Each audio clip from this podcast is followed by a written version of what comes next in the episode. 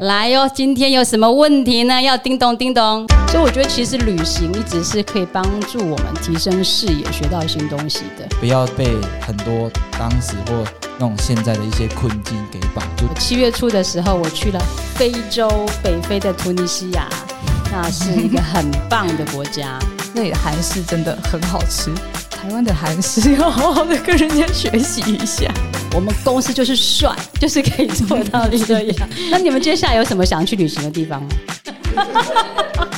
这是一个陪你聊品牌、聊生活、聊行销的节目。我是总监王丽蓉，大家好。我是刚从泰国玩回来的 Wilson，我是自带尴尬的 Winnie 今天怎么样？怪怪的，又又是我来叮咚员工，这年头都变了。总监叮咚员工，哎，为什么会这样？轮到我们两个就会变成要被叮咚。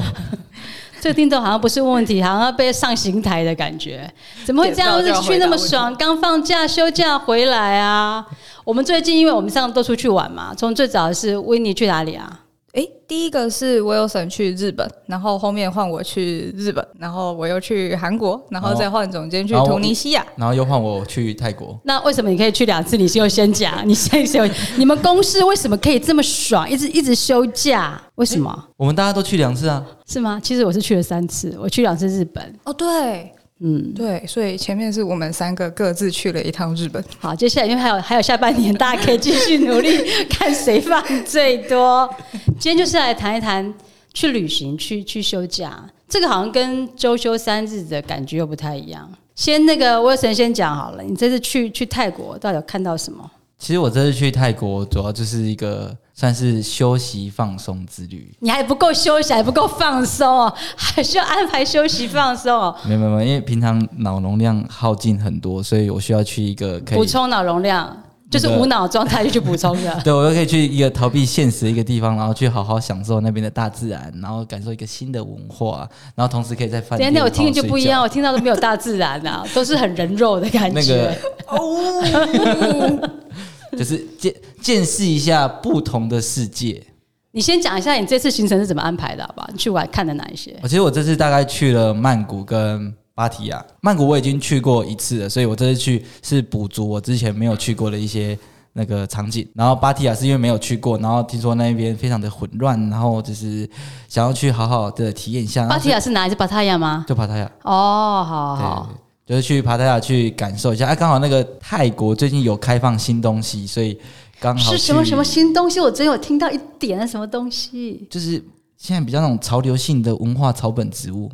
文化性潮流草本植物是什么？你给我说出来。这是可以说的吗？那个不能说。可以说啊，大麻可以讲吧？可以呀。大麻可以讲吗？可以啊，可以啊。就是去。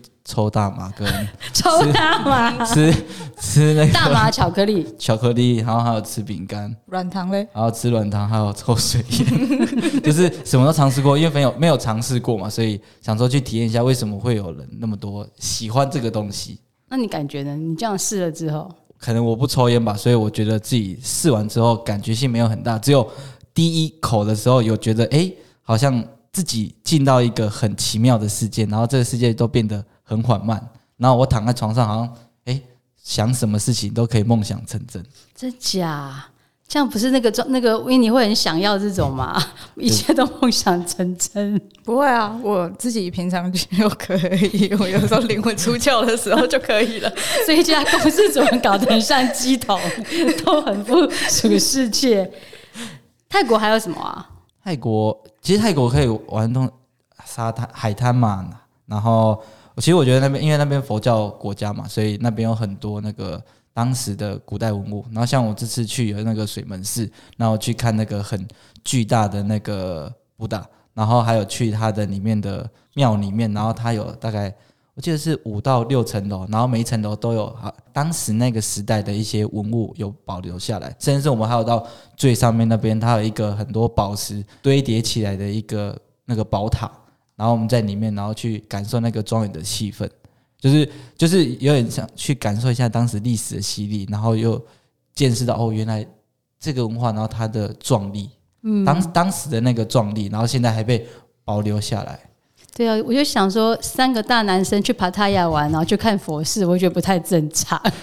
就是先假装被洗礼一下，然后再去被晚上再去被其他东西洗礼。那我我们比较想要听到是晚上被什么东西洗礼耶？不要逼我讲这个，我们我我们这边好像是都成人可以听吧，应该也还好啦。你自己稍微节制一下，讲一点我们可以听的给我们听就好了就。是我看这一，集会不会检举？希望这一集不会被列，不会啦不会啦检举。因为我其实我就是去那个 Walking Street，然后那边那边就是很有连制作人听不下去，一直咳嗽、哎我觉得要让他先咳一下，他会喷出来喷到我们脸上。不是，他可能也去过，没有，就是我没有去过，他很想梦想清单，梦想清单。好，你就说没有，就是去 Walking Street，然后那是什么？啊？我跟你说是讲就走路而已吗？就是一个看 真的，我真的不懂啊！那那个地方我可以叮咚吗？这个我真的不懂，我没有去过。没有，那那就是一个那个街道就叫步行街，就是大家可以，当然那边就是只能走路。然后那那个步行街里面就是呃有各种的酒吧，然后还有什么勾勾吧，就是勾勾吧，就是里面会有就是 GoGo 专用的 GoGo 吧？不是，呃就是可以有很多比较情色纵欲的场域，然后还有什么泰拳秀、人妖秀、浴室秀，然后什么什么性爱秀等等。哦当然我没有，我没有我没有去看到那么的低那么深度，但是大概就是很粗浅的，只是喝个酒，然后看个狗狗吧，大概就这样而已。其他细节就不好意思多说。有人已经受不了，去泰国交换过一个月的维尼，你给我说，给我把那个威尔森没讲给我讲清楚，到底是什么东西？你觉得比较值得讲，帮他补充解释的？你是说泰国吗？但那个大概是七八年前哦，你小时候的事。没有，我大学的时候。哎、不一样啊！它是在那个繁华的城市，我是在泰国的南部乡下和蔼，不一样，比较淳朴，那你看到的有什么？岂止淳朴。那你在乡下到底看到什么？在乡下看到的时候，因为那个时候是就是短期的交换，所以其实有很长的时间都是在就是上课上简单的泰文。哦，来来两句，什么不吃辣不加冰，不是很会吗？我要翻一下我的小笔记耶。哦，这个是我在泰国生存必备的，因为我不吃辣，然后他们的饮料又每一个全部都冰块满杯，我又不吃冰，然后所以我在那里吃东西需要挑一下。所以教学时刻来，我们教大家讲去泰国不吃辣不加冰要讲什么。我来找找哦，我应该没有删掉。哦，哎、我有三句耶。好，有三句，来来来哦，来哦。第一个是吃饭的时候必备的，叫做我不要加辣，叫做 My Pinoca。My Pinoca，来，现场同学讲一下。我我 My Pinoca，My Pinoca，我不确定标不标准哦，但至少我这样讲，当地人是听得懂的。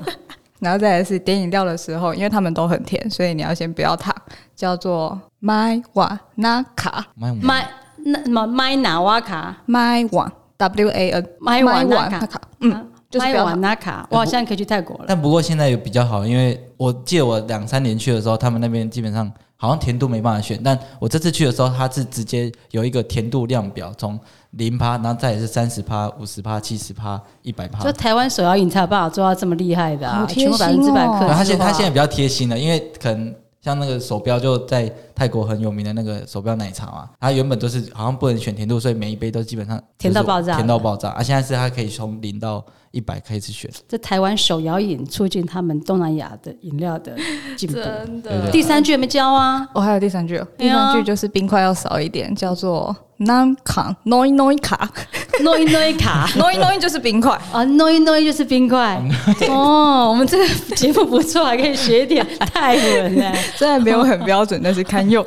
这果然是去待比较久的，有差有差。好，啊，就是还有当地的学生会教我们，因为我们跟当地的学生是，他们本身就是会一点点中文的，但是我们都会讲英文，然后他们就会，但是那个时候就是泰国当地的摊贩基本上英文都是不同的，所以没有那些学生，其实我们很难自己买东西，只能比手画脚。对，所以他们就教我们一点点，就是至少我们比较常会用到的泰文，我们还可以自己出去玩。嗯，所以你要很感谢他们，让让你可以活活下来那么久。真的，他们只要他们每一个东西都有辣，而且是非常辣，不是微辣。我根本就没有办法吃。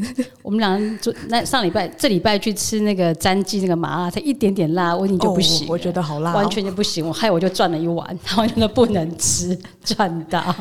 那你们对泰国这样子，威尔森，你有觉得这一次这样的感受有有提升什么视野或新的不同的想法吗？经过旅行这样，因为这一趟其实我是很放松之旅啊，所以啊，你哪一次没有放松？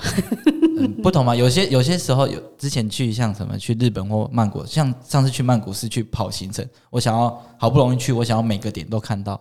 但这一次我们基本上都没有特别排什么行程，就是有有去吃那个什么亚洲五十大第一名的餐厅，这是比较特别重要，想去看一下现代泰式料理它怎么去做表现。那其他其实我们都是走很 chill，就是可能在饭店好好睡个午饱，然后可以慢慢去放松马杀鸡。那我自己觉得我在这趟旅行最大的两个收获，第一个就是我还是认知到英文的重要性，因为我我的其他两个旅伴英文都很好，所以我我变得有点像是这次去的时候都是他们在跟对方聊天，或者说跟对方沟通，然后我其实就在旁边默默听，然后偶尔问一句：“哎、请问他说什么？”就其实这当下其实是很冲击，因为你很想参与，但是你又没有那个足够语言能力，这是一个。第二个就是，我觉得每次出国之后见到的那个视野，就会更加认知到，不要被很多当时或那种现在的一些困境给绑住，就是觉得说这世界还有好大好大，嗯，好广好远好深，我好多地方没有看过。我现在一直去纠结那一些什么一点点的困境、一点点障碍，可是这个世界还有那么的大，我好多地方都没看过。我不要让自己的眼界那么狭隘，是我应该看远一点。其实，当把眼光放到很远的地方的时候，就会觉得现在的很多困难、辛苦就不重要了。哇，怎么在开始做结论呢？那么快？我看隔壁同学一直狂打手机做笔记，耶，是有这么 这么精华吗？你是在写什么啊？没有没有没有你是在写说你等一下要讲什么？没有，是我们下一个来宾到了，先跟他讲一下。好，是是是。那你呢？你这次去韩国玩，我好像也看也蛮多收获的，要不要跟我们分享一下？我补充一下，就是刚刚那个 Wilson 在讲泰国的时候，就让我想到，我之前去的时候其实是很久以前的泰国，然后那个时候我就觉得他们的 Seven 真的是超级棒的，有热压吐司。跟我们有什么不一样？除了热压吐司以外，台湾七八年前的 Seven 就很一般嘛，就是卖糖果饼干啊，然后一点点的微波食品，其实也还没有到那么多，然后卖的日用品其实也不多，就只有在观光区才会比较多一点。可是我那个时候去泰国的 Seven，就是已经是七八年前的，他们的就是那种算是即食品吧，比台湾还要多，然后也比台湾还要好吃。我那个时候最惊艳的就是它的热压吐司，当然台湾是这几年才有的。然后还有就是他们的 Seven 吧，基本上我们有趣的那几个 Seven，就是都卖的很齐全，就是除了吃的，然后日用品什么你想得到的、想不到的，它全部都有卖。就其实它 Seven 是做的很好的，就很像现在台湾的 Seven。对他们走得比我们早了，因为毕竟也是一个国际化的都市。嗯，在便利商店这一块，嗯，那韩国嘞？讲讲韩国。韩国其实韩国的话，我是跟朋友一起去的，然后其实我是比较晚加入他们就是这一团，所以其实前面他们行程都已经有排一个大概了，我就是有点像是参与旅行社旅游的感觉，而只是这一团里面的人就是诶是认识是朋友这样。所以就是跟着旅行社走，时间到了走去那里。那你有哪几个点比较印象深刻？我看你回来也都跟我们常讲到什么案例，就说哎、有韩国我看过什个什么店，好像蛮厉害的。哦，嗯嗯、我想想看哦。第一个是台湾现在不是有越来越多的咖啡厅吗？然后还有有些咖啡厅就会做的比较韩式完美，可是那个在韩国是大街小巷全部都是咖啡厅，超级无敌多大咖啡厅，然后每一间都会就是装潢的漂漂亮亮的，每一间都是完美店。然后他们的一些就是巷子里面的小店啊，就是每一个都是很好拍的。然后再来是还有我印象很深刻的是饮料店，就是我们去韩国以后，我们回来以后，对于食物上有一个体悟是，首先是那里的韩式真的很好吃。台湾的韩式要好好的跟人家学习一下，所以你觉得我们他们的我们的韩国料理还不够到底？不够，嗯，就是等级好像不太一样。然后，但是在饮料文化上面，真的要请韩国好好的跟台湾学习一下。真的哦台湾的饮料真的是满分到不能再满分，超好喝的。但就是整个设计上面来说呢，口味上我们是胜嘛，但是不是有设计跟形象包装呢？嗯，设计形象包装的话，以可能是韩国比较设计感会比较重一点，但是他们也相对比较贵一点点。你是指在首尔吗？对啊，但也有可能对我是在首尔。嗯，对啊。那对这个国家整个的文化跟感受呢？他们其实富人区就是有钱的地方，看起来就会很很高级，然后就是很有钱、很漂亮，装潢建设看起来就很完整、很气派。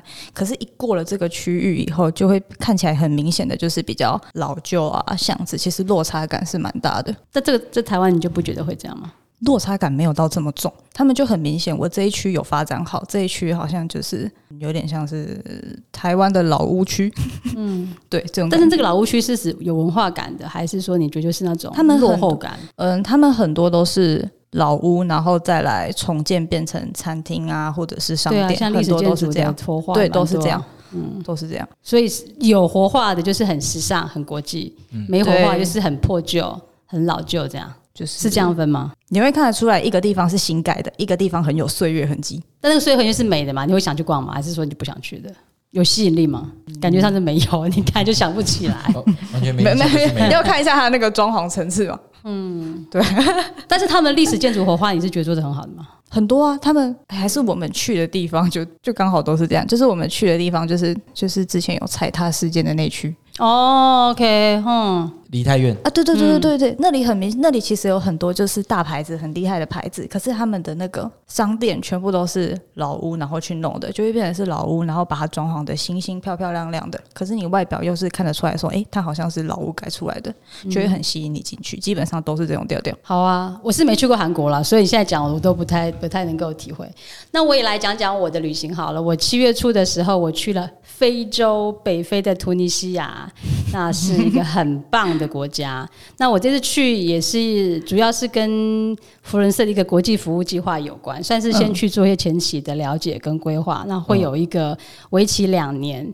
在那边跟高中合作，透过音乐来做叫做 climate action，就是气候行动，就是做透过音乐来做环保相关的一个案子。那突尼西亚 真的很喜欢呢、因为其实我不是第一次去非洲了，我去过南非快十几年前，然后去埃及，嗯，然后后来也也去过土耳其，所以其实像这种。比较中东的文化、啊，埃及啊这些，其实都还蛮喜欢。那这一次我觉得突尼西亚很不一样的地方，是因为我们算是大旅行，所以等于整个国家几乎都跑一圈。那突尼西亚，你从最北边地中海沿岸这边，我们就是看迦太基文明。迦太基文明，大家如果有听有读过历史课本的话，就知道这是一个很会做生意的一个古文明，从地中海沿岸。那他们铁啊什么就很厉害。那从看迦太基文明之后，我们又看的突尼西亚也有罗马文化，嗯所以你看罗马的那种竞技场，全世界最第三大竞技场竟然是在非洲。然后还有一些罗马的古城浴场，洗澡那种浴场也有，还有一些嗯一些旧的城镇的遗迹，那也都看得到。然后接着再往下走，当然就是去到非洲，去到突尼西亚，所以你看这些伊斯兰的文化，嗯，清真寺，这就会都看得到。然后还有是希伯来文化，因为它那边有突尼西亚有非洲的第一个犹太的礼拜堂，所以那已经有几千年了，也是有非常旧的一个古老的文化。所以我们去了第一个，我也是第一次去犹太犹太的礼拜堂，然后竟然是在非洲，而且是一个古迹。然后再往南走，就是会去到撒哈拉沙漠，整个沙漠的风景，就是我们所以联络不到你的那个地方。对对对，你看有骆驼啊，你看我拍那个骆驼多美，跟月历一样。然后我住在在帐篷里，然后帐篷里住在沙漠的帐篷，然后停停电，然后水非常资源非常少，还有住在野枣树下那种树屋，那树屋也是因为突尼西亚它是。法国那边殖民地嘛，所以蛮多那种殖民文化。你可以想象说，那种法国的有钱人来这种非洲度假，然后狩猎完的时候住在那种很美的树屋里面，然后完全是很现代化的规划，然后美感又超棒的。听起来很浪漫、从从原始到超浪漫都有，然后你看，就尤其沙漠，有但有骑骆驼、看夕阳、看星星，然后再回到北边沿海的时候，还有地中海沿岸，说地中海这种游泳啊，然后看这些树啊什么，然后吃海鲜，然后还有就是看法国这种殖民文化。就是非常美的那种法式的生活美学，他们的有钱人家的装潢布置啊，画画作品的手工艺啊等等。所以，我我自己觉得突尼西亚很棒的地方是，呃，你去一个国家等于去了很多国家，你又有看地中海，你又有看那法国殖民，又有看伊斯兰，又去沙漠，嗯，然后又可以看。罗马的文化，所以是算是非常丰富的一个旅行。而且因为疫情完之后，很久没有去这么远了，一来就就飞很远，然后去很喜欢的非洲，然后又差不多两个礼拜，算是比较长的旅行。因为去日本都三五天嘛，四天滑雪都是几天就回来了。所以就觉得很久没有去一个比较大的旅行。那每一次旅行回来，我都学到蛮多东西的。大家如果想要看更多的话，可以看我们公司那个总监思想起，我上个月就有分享这些。那我就来讲一讲，说这一次突尼西亚旅行我学到的是什么？我们这次有去呃非洲的原住民的部落，嗯嗯，那就看到说哇，他们当然就是很原始的生活，没有水，没有电嘛，哈。那有些现在地方还是都是要靠骆驼在爬，在走很远的路提水，家里才有水用。然后一非洲很热，我这去超热，各位知道四十六度哎，我手机拿出来，那个手机的边框全部都融掉，然后手机一拿出来就宕机，完全不能拍照。那等于你也实际上很感受到什么叫做极端气候，就真的非常热。然后遇到突尼西亚百年的很热的天气，甚至我回来那一天是五十六度，哇哦，还好我已经上飞机了，然后就是。热到五十六度怎么生活？五十六度、四十六度就很痛苦了。你看五十六度，真的我不晓得他们怎么站在户外，真是实在站不住，非常的热。所以你第一个我就很明显感受到什么叫极端气候。本来就读，我们都讲说要要永续，ESG 要环保啊，气候剩下两度啊什么。当你人每天处在四十六度，出门都四十几度的时候，你你就知道什么叫极端气候，然后什么叫做没有水，资源很少。然后你也感受到。呃，我们去那个，他叫博博人，就是他们的原住民，然后他们住在山洞里，非常非常热，四十几度。可是你一进进到他们家，进到那种山洞里面，嗯，气温马上就瞬间降非常多度，很凉快，然后完全也不用不用冷气，不用任何现代的东西。然后你看他们吃的食物就是自己种的啊，很很天然，很有机，也没有撒什么任何的化学或者什么。嗯，然后我就回想说。啊，我们 ESG 永续搞了半天，不是就是希望说我们在一个在地的生活，用很少的资源，享受很很有呃跟大自然很和谐相处，然后吃很好简单的食物。嗯，然后很珍惜水资源，然后不用用靠那么多电力，然后跟大自然和谐相处。我们在文明世界搞了半天的事情，其实人家三千年、四千年之前的生活就已经开始，就已经这样。所以，其实我们到底有没有更进步？我这次旅行回来就一直在思考到，说我每天过生活到底是更进步，还是其实我是更更更退步？不是原地踏步，是更退步。我们要很努努力很多，还回不到最原始的生活。那像我在看罗马的古城，他们的浴场啊，那个国罗马人的饮水道啊，他们对资源运用。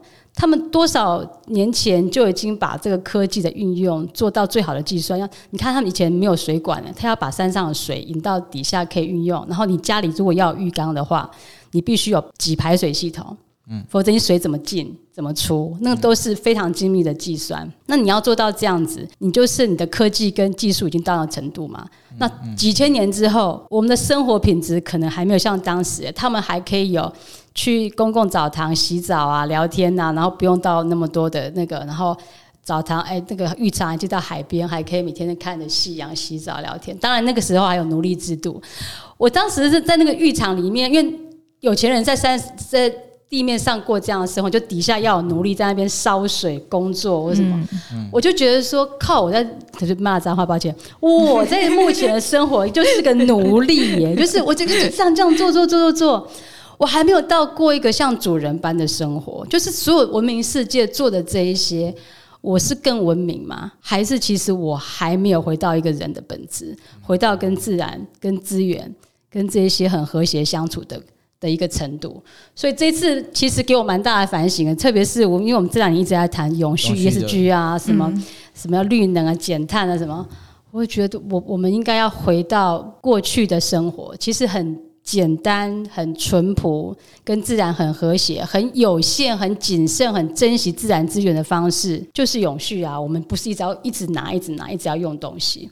所以我觉得，其实旅行一直是可以帮助我们提升视野、学到新东西的。这也就是我在公司，我们病假、事假不扣薪，年假无上限。甚至去年 Wilson 本来计划要去法国一个月学学语文嘛，只是因为后来家里一些事情就没有去。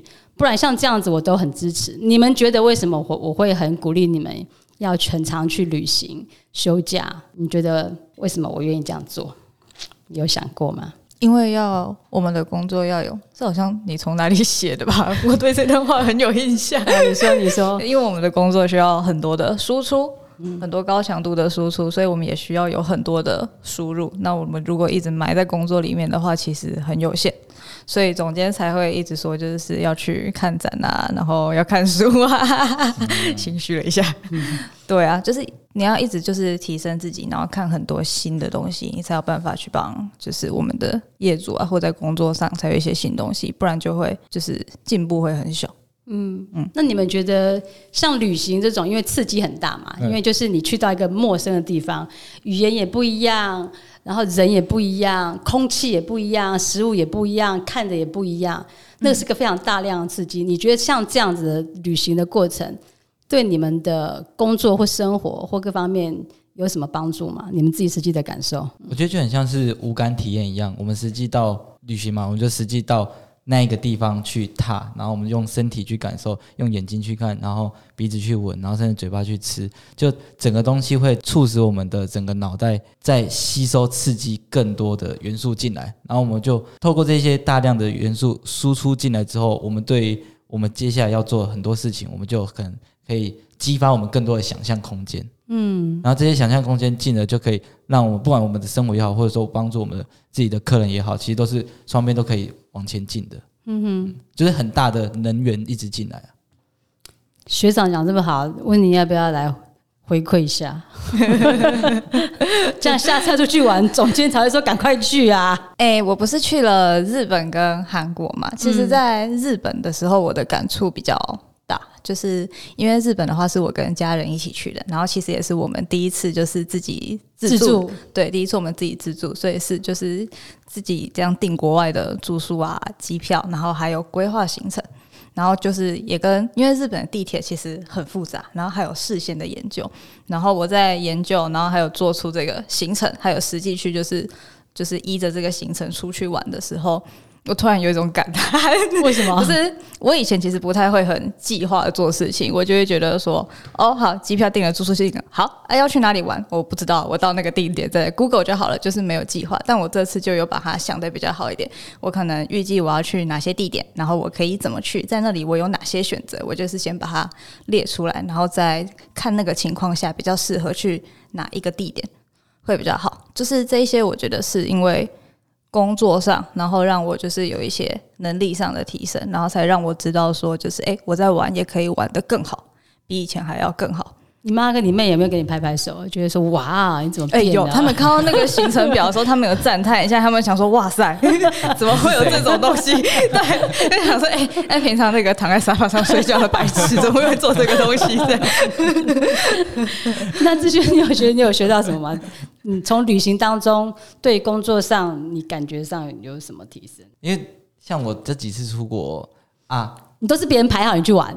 但是像日本，你跟我负责带钱过去就好了。我去日本的话，我也是第一次自己一个人搭飞机过去的。哦，对对，这是上次去找朋友玩。对，我上次去找朋友住朋友家，住朋友家，然后我是就是自己搭飞机去回来，因为我没有做过这件事情，所以其实出发前也是一直很害怕。然后其实经过这一段过程来回之后，就会变成是。知道说自己其实是很有能力，反正我国外都都都没有死掉回来了，所以自己是可以很独立去运作很多事情。因为过去我可能如果不是自己很有把握的事情，我就会比较会依赖别人，或者说会希望可以是两个人一起来协助。但现在就在工作上就更可以比较倾向是自己可以学习去面对跟独立完成各式各样的事情。嗯，对，这是可以自己独立运作。我知道你们、你们、你们两个人好像都。有带电脑出出门，对不对？两个是不是都有带？呃，我对我都我都有。对，你们会不会觉得说很烦？这样要出去玩还要带着个电脑，因为怕怕临时要处理公事，还是说你们已经能够享受这样子一那个是工作一护身符边生活？什么叫护身符？种带要不要说一下 什么叫护身符？就是对啊，就是怕会临时有什么事情要处理嘛。那与其一直惦记着说啊，会不会突然临时有什么事情，或者是真的有事我没有办法处理怎么办？那你就带着吧。对啊，第一个是你也可以就是玩的比较。安心，不用一直去去惦记，或者是临时有什么事情的时候，你也可以知道说，哦，我的电脑在哪里，那我什么时间可以处理，就那个时间再处理。就是你也不用一直觉得很慌张，然后一直要联络，然后叫就是同仁就是帮我处理。我觉得会让玩起来，我觉得品质会好一点。你觉得更安心？对啊，那志轩你带你会觉得麻烦吗？我带电脑是觉得这样蛮帅的，为什么？是怎样帅？就像我这次我去日本那一次，我就在成田特快上，就刚好在处理一些 XML 架构的事情，然后我就翘着脚在那边用电脑，就哎，我好像一个好成功的商务人士在用着电脑，我好帅啊！旁边配着一杯冰美式，好好赞哦。就是以前在出国的时候，都会在可能当地的咖啡厅啊，或者说饭店的可能大厅看到有人在拿着电脑，好像在就是沟通啊，或者说讲一些东西。而且那时候看我觉得啊，出国还要工作，然后嗯现在会觉得说，我到哪都可以去掌控自己的生活，就是因为呃我我觉得我有点工作狂，所以我觉得到哪都可以工作，然后又可以好好去玩，就可以变成是。因为我很享受这样子一边工作一边玩，然后其实玩跟生活、工作全部都掺杂在一起，就是说我到哪都有可能性。就我我看到的会是可能性的问题，我觉得我在哪都可以过我自己要的生活。就从这个角度去看，我就觉得哦，那我就是一个很帅的人，那我就去帅帅帅，听起来帅真的很蛮帅的的，听起来蛮帅的 在大厅里面，然后用着电脑，然后喝着冰美式，这样哦，很开心。所以你们并不会觉得带着电脑出门是负担就对了。除了重量以外，哦，对，真的蛮重。过海关的时候蛮麻烦的，还要拿出特别拿来。出来，然后每次都会哎，打开了，打开。我这次我这次去非洲我都没有带电脑哎、我就我连 pad iPad 都没有带，哎、iPad iPad 有带，因为要看书。没那其实关系啊，网络也有限嘛，我知道。但是因为我觉得我那时候心态是想说，基本上因为你们应该都能处理，就是到我这里我不会有什么大事。但是我并不是想说，呃，就都不要处理工作的事情，嗯而是觉得，哎、我还是可以稍微看一下，但是不会觉得去旅行的时候就没有能力顾工作。就是我，我不会觉得去旅行的时候要看一下工作是一个负担，我会觉得我就是可以这么爽啊，我就是可以一边去度假，然后看一下工作的事情，然后有空的时候看一下同仁回的的问题是什么，因为。就我自己是一个老板来讲，会觉得这样是很自在。可是我觉得听你们讲，你们现在虽然不是老板，可是好像也很享受这种状态，已经蛮处于一种好像是老板的感觉。你们有自己有发现这样吗？还是说你们身边人有发现这样？就不太不像不不不像一般的员工，看看起来看起来，是老板，看起来比较特别。就不像一般的员工嘛，好像休假就不用管工作的事情，会觉得是好或坏吗？就这种情况，你们喜欢这样吗？我自己是享受的啊，就是反正我本来就不想要待在某一个定点做什么事情，所以我觉得我可以带着电脑四处去，在各地都可以做我要做的事情，我是自在的。嗯，我觉得那个模样是我从以前就一直觉得很帅的模样 就哦，我不用当老板也可以有这么帅的模样，好像也不错。听起来大家都还蛮享受这样子的，这样子好像也就达到我给给同仁们这种空间的一个目的，就是工作不是那种好像很吃苦或者说不得不去做的事，而就是我本来就喜欢这个工作啊，所以我就可以做。然后度假我也喜欢呐、那我度假的时候工作要看就看一下，我就是有能力两边我都可以控制得住，然后我也不用取舍，要工作就不能玩，要玩工作好像就不行。我觉得我们都是可以给他搞定，然后客人也不会什么抱怨。所以我觉得我们公司就是帅，就是可以做到这样。那你们接下来有什么想去旅行的地方吗？有什么计划安排？被你这样一讲，我也想去泰国了，但是应该是不会跟你去那种那种这那个么那么深度的，太深度了太深度了。我我们我们还还还在很粗浅的阶段，我们我们还在涉猎广度、深度还有待加强，所以我们现在先前期先挑战广度。嗯所以像我接下来可能会去首尔，然后之后会想要去欧洲跟澳洲啊，就是哦。一都每次都是在亚洲国家去旅行，这应该要挑战一些欧美系国家，嗯，没有没有没有去感受过的文化。这个也是我大的目标，因为我们每年都会异地办公嘛，今年就很想要带大家可以去欧洲，但是因为配套条件比较多一点，我目前还在努力当中。好，那今天蛮开心的，听到大家去度假的过程，一方面有学到蛮多东西，然后也都觉得自己是更棒的人，那也相信旅行完之后的视野。各方面能力提升回来，在工作上可以给我们的业主，还有给团队更好的自己，把自己的把一个更好的自己带回来。我觉得这是旅行每一次的过程，我都会有这种感受，就是诶，我去之前跟之后，好像我又不同了，我又有点进阶到另外一个一个境界。然后也听到你们一边工作一边生活很享受，我觉得很高兴。所以希望我们 我们公司就这么样继续的帅气下去。那今天很开心跟你们聊天，希望下次我们还有更多机会来聊聊旅行带给我们的收获。好，如果喜欢这个节目，请追踪并且分享给你的朋友，点击下方资讯栏追踪我们的粉砖 IG，第一手时间收到更多的行销知识。想询问行销相关问题，也请留言叮咚。我们下次见喽，拜拜。